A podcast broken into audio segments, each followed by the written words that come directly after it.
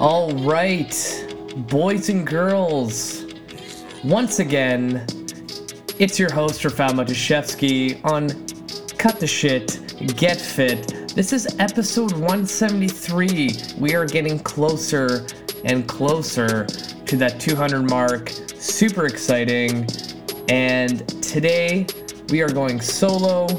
And as per requested from one of my Instagram followers, the topic today is going to be when exercise becomes excessive and goes too far to the right where it becomes a problem, which is pretty interesting. And I've seen this happen to some people. But before we get into it, I'm going to have to do some shout outs to my new top three cities. So, to begin, number one, right out of New York. Shout out to everybody in New York City listening to my show. Number two is Philadelphia. Shout out to everyone out there. And number three, Germantown in Tennessee. Shout out to everyone there. And a worthwhile mention all the way in Australia, Greystanes. Hopefully, I said that correctly. And I wanted to mention another city. It's number 13 on the list, but it's pretty sweet. It's Lorient in France. Shout out to everybody in France listening to my show. That's freaking awesome. All right, so we're going to go over an interesting topic because, you know, for the most part, a lot of people get into fitness and health to improve their health, improve their quality of life. And sometimes what happens is that they get into it way too much. It takes over their entire life to a point where it affects not only themselves, but everyone around them. And, you know, I've seen this happen with clients, um, stories from other coaches with their clients. And, you know, a typical one I've seen before is, you know, the spouse comes into the gym, has never experienced working out or anything, and they discover how amazing it feels to lose weight, get fitter, challenge themselves, and then they want more. Then they start asking the coach, you know, what macros are. I want to start counting calories, and then to get into a point where they become so obsessive that, you know, when they go out, they're like, oh, I only have 200 more calories to go, and I, I don't think I can go out for drinks with my friends, so I'm going to stay home and instead eat a lean source of protein so I can hit my macros. And then the friends start thinking that that individual is nuts, that, you know, client or person that's obsessed with their eating and exercise starts, you know, not going to social events and just kind of falling into their own little like shell of a world that only involves them or anyone else similar to them. And what usually happens is that the spouse, this client, if their spouse doesn't follow the same, you know, life protocol, I would call it, um, they end up getting separated only because they couldn't find, you know, a middle ground on fitness and health. And this is kind of more of the dark side of the health industry that not a lot of people talk about, but it is a rising issue because fitness and health can get addictive just like anything else. You know, fitness and health makes you feel good. You know, those that endorphin like rush and makes you feel good.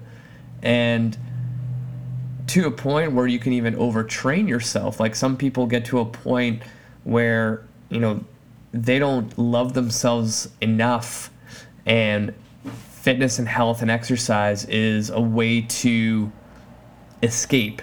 And that escapism leads you down a dark hole where you know you're exercising not one but two times a day because you don't think you know what you ate that day was good enough for your body so you have to burn it all off. You know that typical scenario where you go out to eat something bad and well, so-called bad and you decide to go the next day on a treadmill and run your guts out because you want to burn off all those calories. Same goes for this individual that's obsessed with exercise. They will do the same thing because they think whatever they put in their body is, you know, doing more harm than good. So they're going to do more workouts and they can get to a point where they get so thin and still they're kind of muscular, but they almost become like skinny fat, what that some people call it.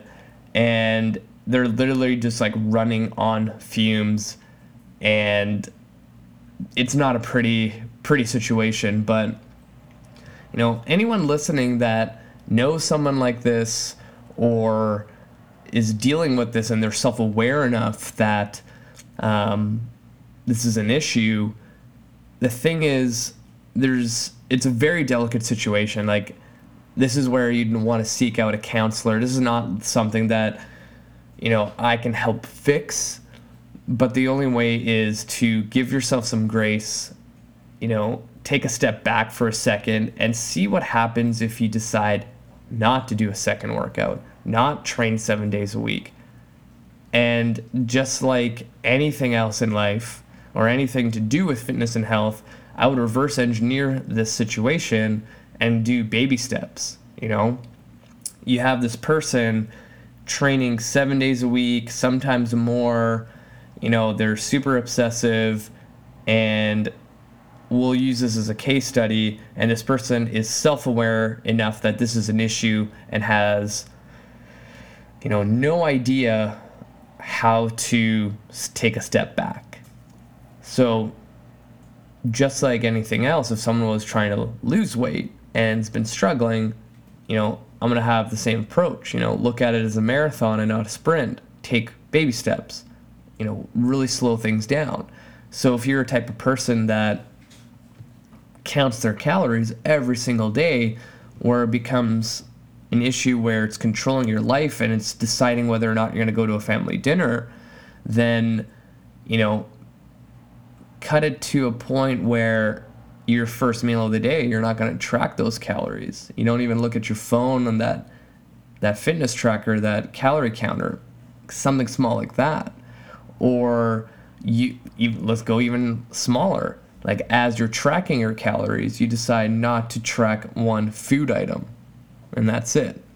And what's interesting is like if you actually took the time to look at the research of calories, you'll quickly find to realize that you know, it can be off from anywhere from 25 to almost 100 calories. So, really, what you're counting is not really exact, it's just an estimation.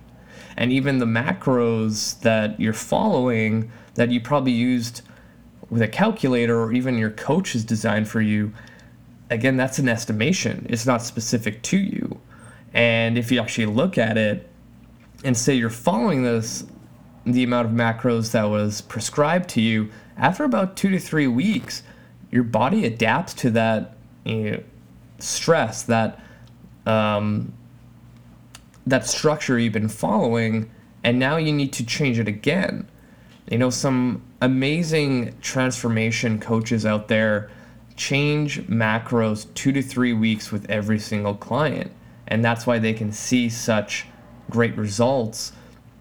And if you put all this information together, it's almost like why are you counting in the first place? If you know that you need to hit 2500, track it a couple times and kind of guesstimate and kind of feel and cue in what your body's telling you if you've eaten enough or too less. So it's a tough topic to digest to dissect and figure out the best approach because everyone's so different. It's just like if I was dealing with a client dealing with emotional eating or binge eating, there's no right way to overcome it. It might be something they deal with for the rest of their life, but they'll have some good days compared to bad days. And I kind of look at it as you know, if I'm dealing with a client or patient dealing with low back pain, they're going to have good days and bad days. So, this individual that's obsessive with exercise and nutrition, they're going to have good days and bad days. And I think what a lot of people miss is celebrating the good days. You know, a lot of people only focus on the negative, and I think that is what a lot of people are missing and need to like focus on like have a scope like view on the good right so many people focus on negative. negative and what's interesting like this individual dealing with obsessive behavior for health and fitness i tell this to my pain patients and clients you know start a pain journal right and a calendar write down every day that you've had a flare up in your lower back or whatever injury you're dealing with. And then on those flare ups, write down as much detail and information you can think of that might be the reason why you're experiencing that pain. You know, like how many hours of sleep did you get? What's your stress level at? What did you do for activity that day? Like all these things matter.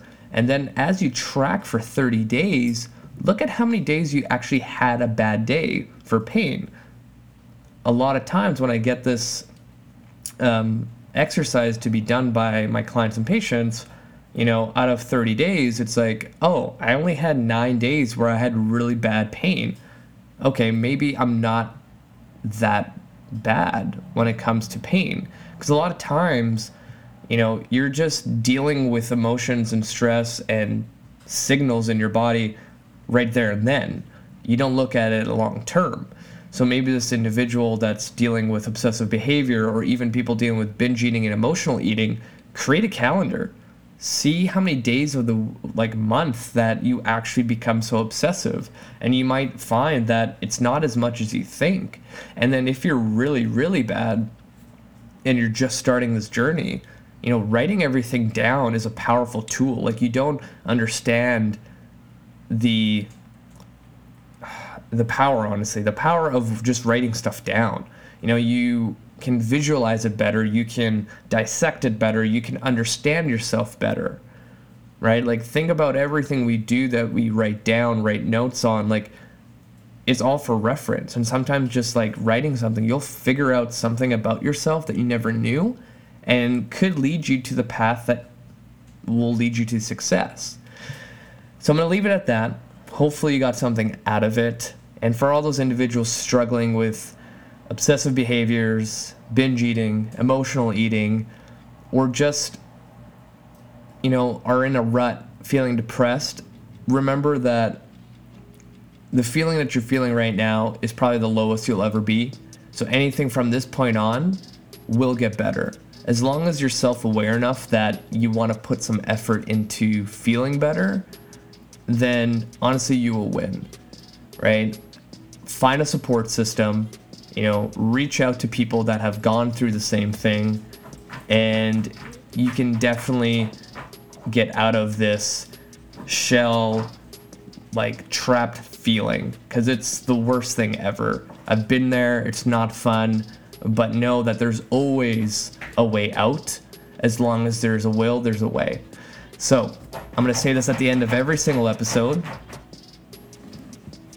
Share this podcast with your friends and family. Share it on every single social media platform. Add me on Facebook because a lot of you have been doing so, and a lot of you have been surprised that I actually message you and be like, hey, what's up? So go hit the show notes, click that link for my Facebook page, add me, let's be friends, and let me help you on your fitness and health journey. And that is it for me. Until next week, you guys.